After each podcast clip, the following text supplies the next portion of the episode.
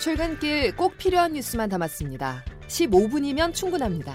CBS 김덕기의 아침 뉴스가 전해드리는 뉴스 속속.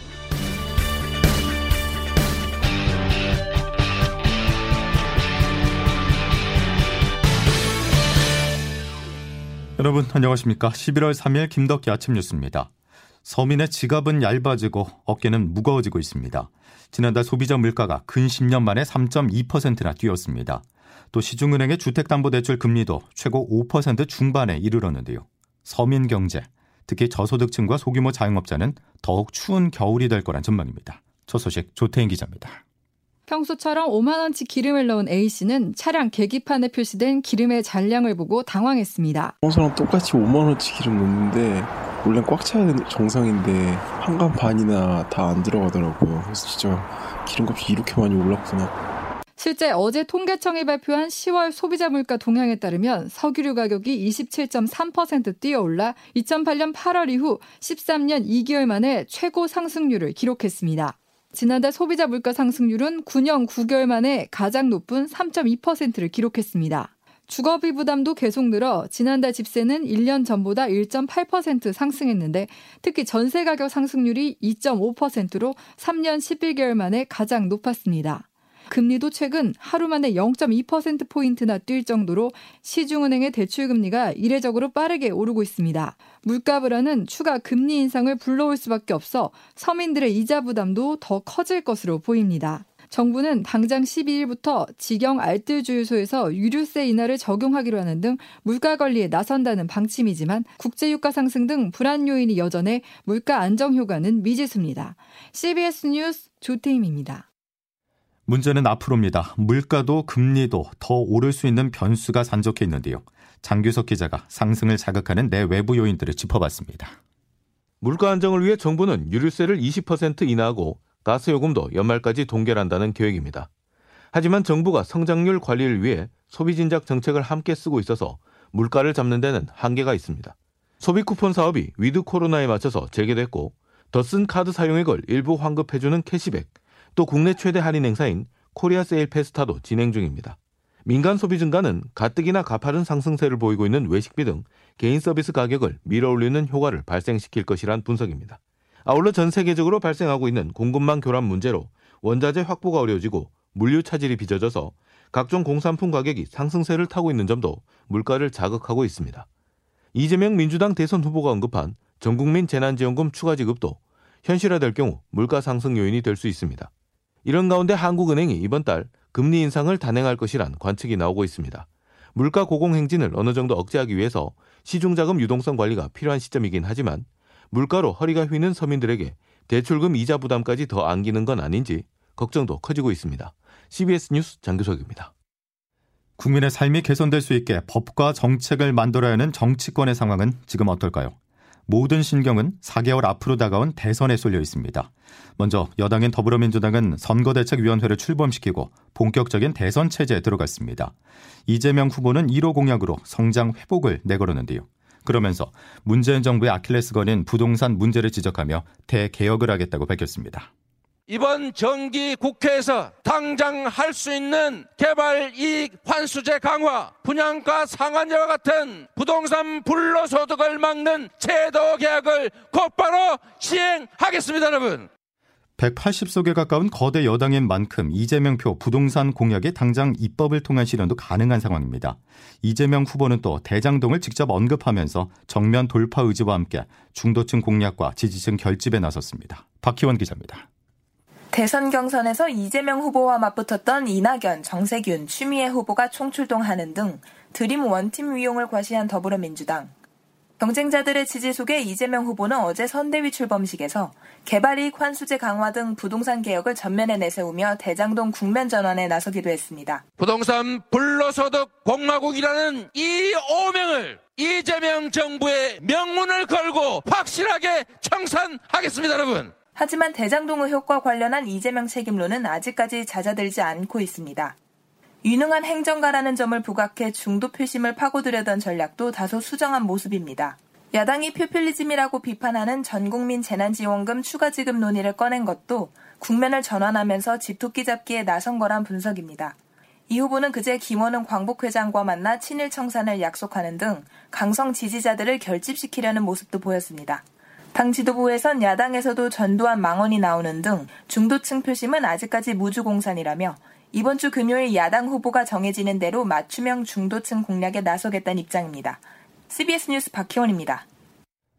국민의힘 대선 후보 선출은 이틀 남았습니다. 그러면서 당원 투표가 투표율 50% 선을 넘으면서 흥행 몰이를 이어가고 있는데요.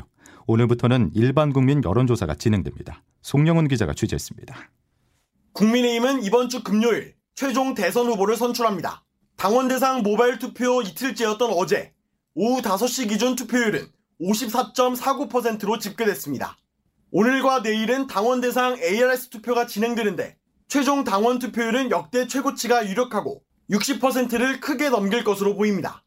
최근 이준석 효과로 신규 당원이 크게 늘어난 국민의힘이 선거에서도 흥행을 이어가고 있는 겁니다. 기존 당원이 28만 명 수준이었던 국민의힘은 이준석 당대표 취임 이후 57만 명까지 늘었고 연령대에선 2040, 지역별로는 수도권에서 신규 당원이 크게 증가했습니다. 국민의힘은 정권 교체에 대한 열망이 표심으로 드러난 것이라며 고무적인 분위기입니다. 정권 교체를 향한 국민들의 이 강한 열망을 더 타오르게 하기 위해서는 우리 당의 대선 후보가 당원들의 더 큰 힘을 받아서 선출되어야 합니다. 대선 후보들은 각자 자신에게 유리한 신호라며 막판 지지를 호소하고 있습니다. CBS 뉴스 송영훈입니다. 윤석열 전 검찰총장의 부인 김건희 씨가 연루됐다는 의혹이 제기된 도이치모터스 주가 조작 사건을 수사하고 있는 검찰이 어제 권호수 회장을 피의자 신분으로 불러 조사했습니다. 권 회장은 증권사나 투자 자문사 사람들에게 해외 사모펀드 투자 유치 등 호재성 내부 정보를 알려주고 주가를 띄운 혐의를 받고 있습니다. 검찰이 곧 김건희 씨를 소환할 수 있다는 전망까지 나오고 있습니다. 고발 사주 의혹의 핵심 인물 손준성 검사가 고위공직자 범죄수사처의 첫 피의자 조사를 받았습니다. 오늘은 또 다른 핵심 국민의힘 김웅 의원이 소환됩니다. 홍영선 기자입니다. 공수처는 어제 오전 10시쯤부터 손준성 검사를 소환해 조사했습니다. 공수처 차량을 타고 비공개로 들어간 송 검사는 13시간 동안 조사를 받고 밤 11시쯤 귀가했습니다. 공수처는 송 검사가 지난해 4월 대검찰청 수사정보정책관으로 일할 당시 김웅 의원에게 여권 인사들과 관련한 고발장을 전달한 것은 아닌지 의심하고 있습니다. 이에 따라 공수처는 김 의원이 제보자 조성은 씨에게 보낸 메시지에 손준성 보냄이라는 문구가 붙은 경위와 고발장 작성자는 누구인지 등을 조사했습니다. 구속영장에 적시된 대로 윤석열 전 검찰총장과의 관련성도 물은 것으로 알려졌습니다. 송 검사는 지금까지 고발장 작성에 관여하지 않았고 김 의원에게 전달한 적도 없다는 입장을 밝혀온 만큼 어제 조사에서도 혐의를 부인했습니다. 공수처는 오늘은 김웅 의원을 불러 조사할 예정입니다. 김 의원은 기억이 나지 않는다고 하지만 조 씨와의 녹취록이 복원된 만큼 김 의원을 상대로 고발장을 작성한 저희가 누구인지 등을 집중적으로 캐물을 것으로 보입니다. 김 의원에 대한 조사를 마치고 나면 공수처가 손 검사를 또다시 불러 조사하는 방안도 검토되고 있습니다. CBS 뉴스 홍영선입니다. 대장동 개발 특혜 의혹의 핵심 인물인 화천대유 대주주 김만배 씨와 천화동인 4호 소유주 남욱 변호사 정민용 전 성남도시개발공사 전략사업실장의 구속 여부가 이르면 오늘 밤에 결정됩니다. 서울중앙지법은 오늘 이들에 대한 영장실질심사를 열고 구속 필요성을 판단합니다. 코로나 소식으로 이어가겠습니다. 오늘이 수요일입니다. 통상 수요일은 휴일 효과가 사라지면서 신규 확진자가 크게 늘어나는데요. 오늘 발표될 확진자 수는 2,400명대가 예상됩니다. 부산은 집계에서 빠져 있고 지난 주말 할로윈 행사와 일상 회복 전환에 따른 확진자 증가는 다음 주에는 나타날 거란 분석입니다. 아직 감염 확산세가 본격화한 게 아니란 뜻인데요. 그런데 최근 집회와 시위가 크게 늘고 있어서 또 다른 감염원이 될 수 있다는 지적이 나오고 있습니다. 보도에 김정록 기자입니다. 위드 코로나 이틀째인 어제 경찰에 신고된 집회 시위는 39건으로 참가 인원은 2,913명에 달했습니다. 그동안 거리두기 4단계로 수도권에는 1인 시위만 가능했던 점과 비교했을 때 집회 시위가 대폭 증가한 겁니다. 위드 코로나 시행에 따라 집회 시위는 100명 미만으로 참여할 수 있고 백신 접종자는 500명 미만까지 참가 가능합니다. 이처럼 급증하는 집회 시위에 일선 경찰들은 비상이 걸린 상황입니다. 코로나19 확산 추세는 계속 이어지고 있지만 민주노총 등 대규모 집회 시위를 예고한 단체도 있기 때문입니다. 방역 전문가들은 위드 코로나 시기 집회 시위 방역 관리에 더욱 신경 써야 한다고 강조합니다. 고려대 최현석 감염내과 교수입니다. 하시더라도 마스크 착용 꼭 잘해주셨으면 좋겠고 가급적이면 아주 밀집해서 모이는 상황을 만들지 않아주시면 한편 종로구 일본 대사관 앞에서 정의기억연대 주최로 열리는 수요 집회를 두고 보수단체 자유연대가 해당 구역을 미리 선점하는 등 집회 장소를 둘러싼 갈등도 재점화되는 양상입니다. CBS 뉴스 김정록입니다. 다섯 살 어린이가 큰 선물을 남기고 하늘나라로 떠났습니다. 소율이라는 여자아이가 불의의 사고를 당해 뇌사에 빠지자 장기 기증으로 다른 어린이 3명에게 새로운 삶을 선물했습니다. 정석호 기자가 보도합니다. 3살 소율이는 놀이터에만 가면 두세 시간을 뛰어놀 정도로 활동적이고 명랑한 아이였습니다. 그러다 재작년 키즈 카페에서 놀다 물에 빠지는 사고로 뇌가 제 기능을 못하게 되자 소율이의 투병 생활이 시작됐습니다. 코로 음식물을 섭취해야 했던 소유리는 위로 직접 튜브를 연결하는 위두관 수술을 앞두던 중 갑자기 심정지가 왔고 뇌사 판정이 내려졌습니다. 엎친 데 덮친 격으로 암투병을 하던 소율이 엄마는 6개월 전 세상을 떠나기도 했습니다. 그 전까지 중증 환자 2명을 돌보던 아빠는 돌봄 서비스인 중증장애아 국가지원도 받을 수 없었습니다. 소율이와 아빠는 힘들게 버텼지만 뇌기능이 5%도 남지 않았다는 진단을 받았습니다.